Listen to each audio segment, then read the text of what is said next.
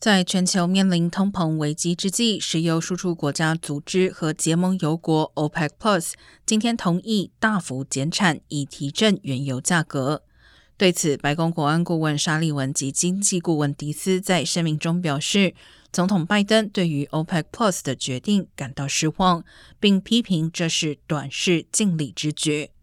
OPEC Plus 今天在奥地利首都维也纳召开会议，于声明中宣布同意十一月起每日原油产量将大减两百万桶，